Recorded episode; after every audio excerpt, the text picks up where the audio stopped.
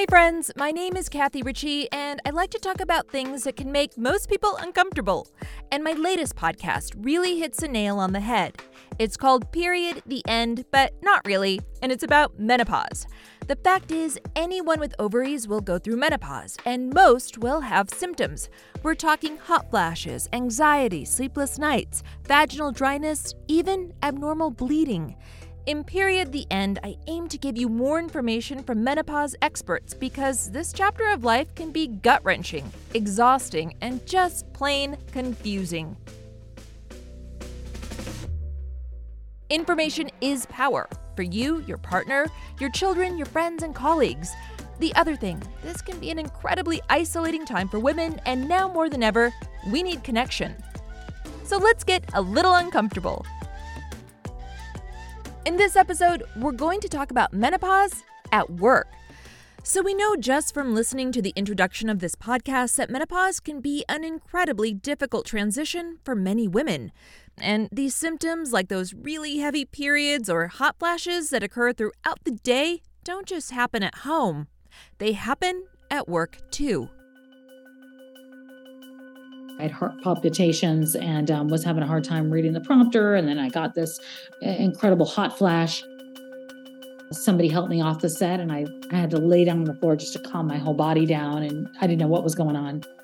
Meet Tamsen Fadal. She's an Emmy Award winning TV journalist in New York City and a menopause advocate with the organization Let's Talk Menopause.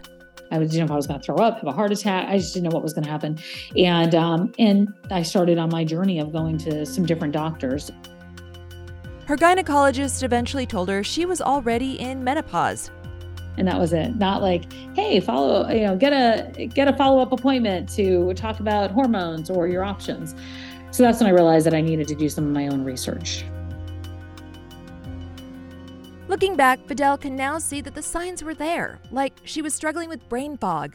I was having a really tough time reading the teleprompter. I anchor the news for a living, and um, my job is to read. So uh, it's it's really hard when uh, you know your head just you know it was not clear. I was not clear about anything, and it was it was really difficult. But she also had endometrium uterine polyps, which can cause irregular and heavy bleeding.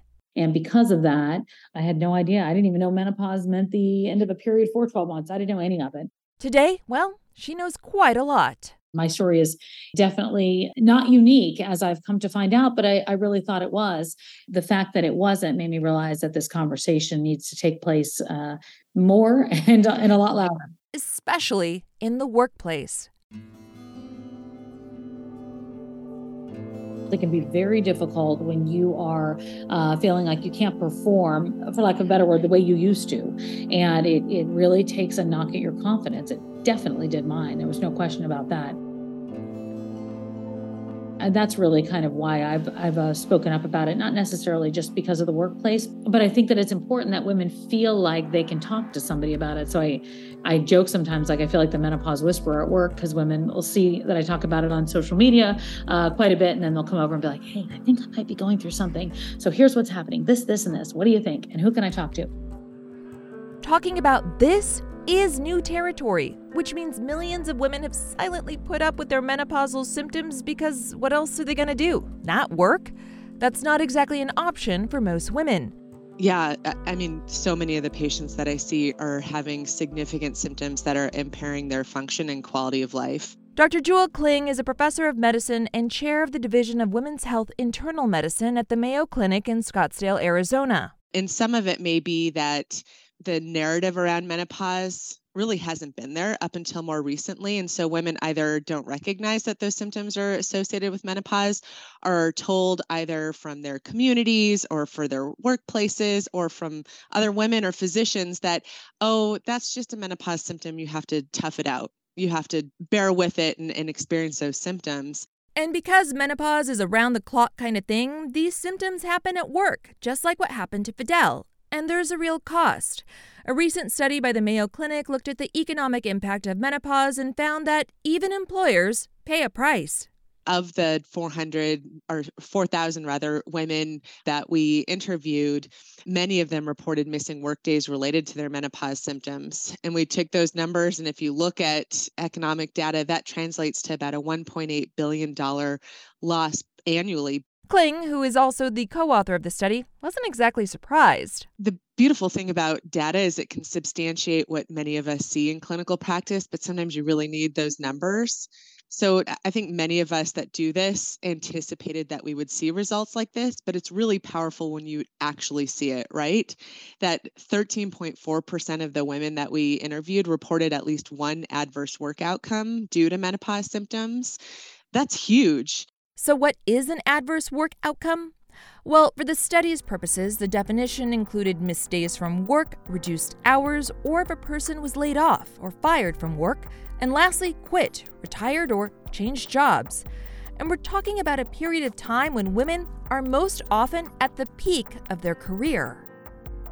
And you can imagine standing in front of a boardroom presenting something important or presenting on a podium or, you know, leading a meeting and having debilitating hot flashes during that time, just how impactful that can be. And the reality is is people may not even notice, but if it's impacting you and your ability to really perform at the level that you know you can, that that's a big deal. And just to be clear, women do amazing things under difficult circumstances all the time. This study shouldn't be taken as a reason to discriminate against women. Rather, this is an opportunity for employers to step up and show support and compassion in the workplace. Another symptom that women often describe are the kind of cognitive complaints, cognitive fog, uh, memory concerns. And then, uh, of course, our, our mind starts going to bigger things. Oh my gosh, is this the uh, early stages of dementia? When in reality, it's likely all just related to your menopause symptoms and is not reflective of something more concerning. Um, but you can imagine you start adding all those things up weight gain, mood issues, vaginal dryness, you know, and, and it accumulates to be very impactful in a negative way to women, both at, at the workplace but at home as well.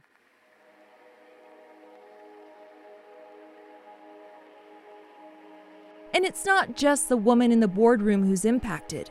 That woman might have more flexibility to work from home because of her position, whereas a daycare or nursing home worker, for example, might not.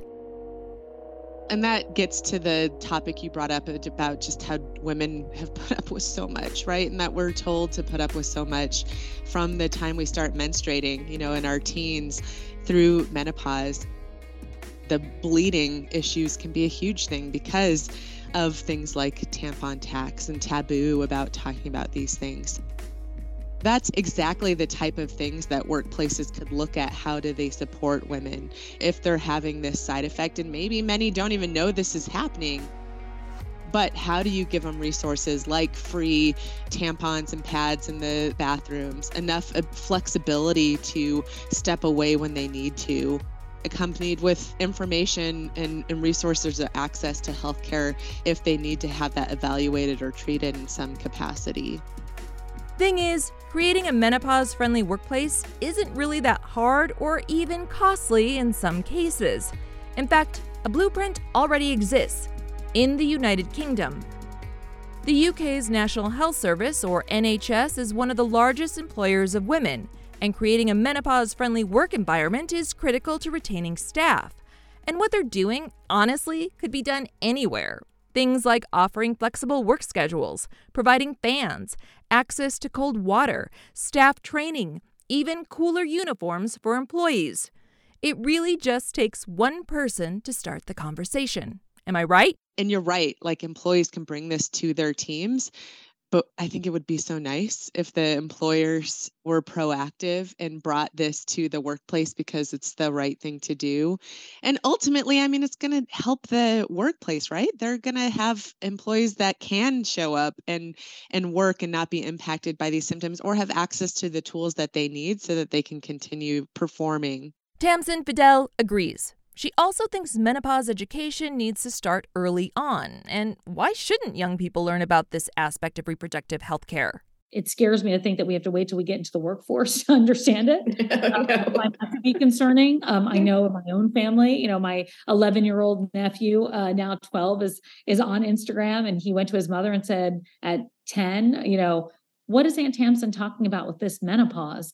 And he thought it was something he was missing out on, you know. And she said, well, you know, just like you're going to go through hormone changes, um, you know, all women are too. And it really had to start at home. So I would love to see it when it comes to education early on. So it's just another normal thing that we get educated about. And maybe Fadal's nephew will one day be that manager or peer who gets it and can better support his future colleagues.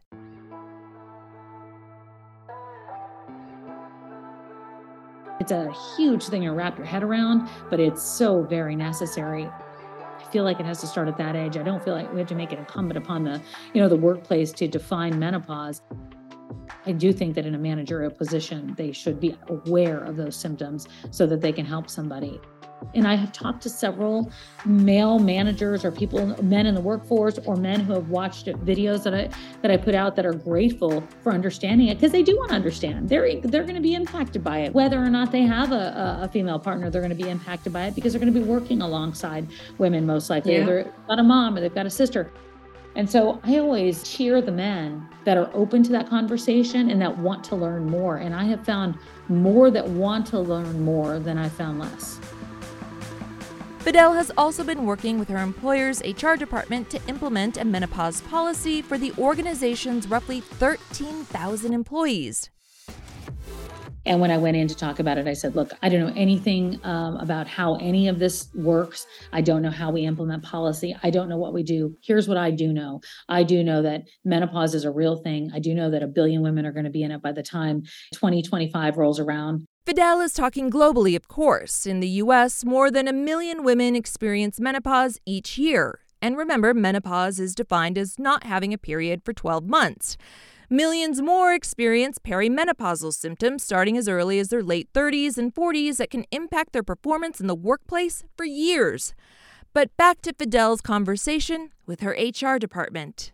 I said, I do know that a lot of the women here are coming to me asking me about menopause, and I'm not equipped to, to be able to deal with all, I don't have all the answers. I'm, I'm, a journalist who's done a lot of research and talked to a lot of women and talked to a lot of experts, but I don't have all the answers, especially not legal answers. And I said, but I really think it would be a good thing to look into because I think that women need help, and not just for me, but the women who are coming up behind me that are going to be in this at one point or another the woman I talked to, who was head of the department, said, uh, You're absolutely right. Let's set up a meeting. And we did. And she and I sat down for an hour and a half. And I told her everything I knew about menopause, things that were irrelevant. But she listened. And that was the difference. And she says to move the needle in the workplace, we're gonna have to be direct. And yes, it's probably going to be a little uncomfortable. I mean, we live in a world where a lot of people can't even say the word vagina without cringing. We're also going to have to be very real about what a menopause friendly workplace looks like. The Mayo study predominantly looked at white women, but we do know that African American women, for example, tend to have more symptoms, think hot flashes, which are likely to contribute to adverse work outcomes. And those racial and ethnic disparities might mean we can't have a one size fits all menopause policy. And that's okay. But we do need to start somewhere, and it means talking about it. Or heck, maybe what you do is you bring in a box of pads and tampons and leave them in the bathroom. It addresses both period poverty and supports anyone who might be dealing with heavy bleeding due to menopause. Hey, it's about action and compassion at work. Next time on Period the End, we talk menopause and SEX. Most common tendency is to just fake it, get it over with quick. You know, tolerate the pain, don't let him see that it hurts, and hopefully the next time will be a good distance off. And that's just no good way to live. I'm Kathy Ritchie, and thanks for listening.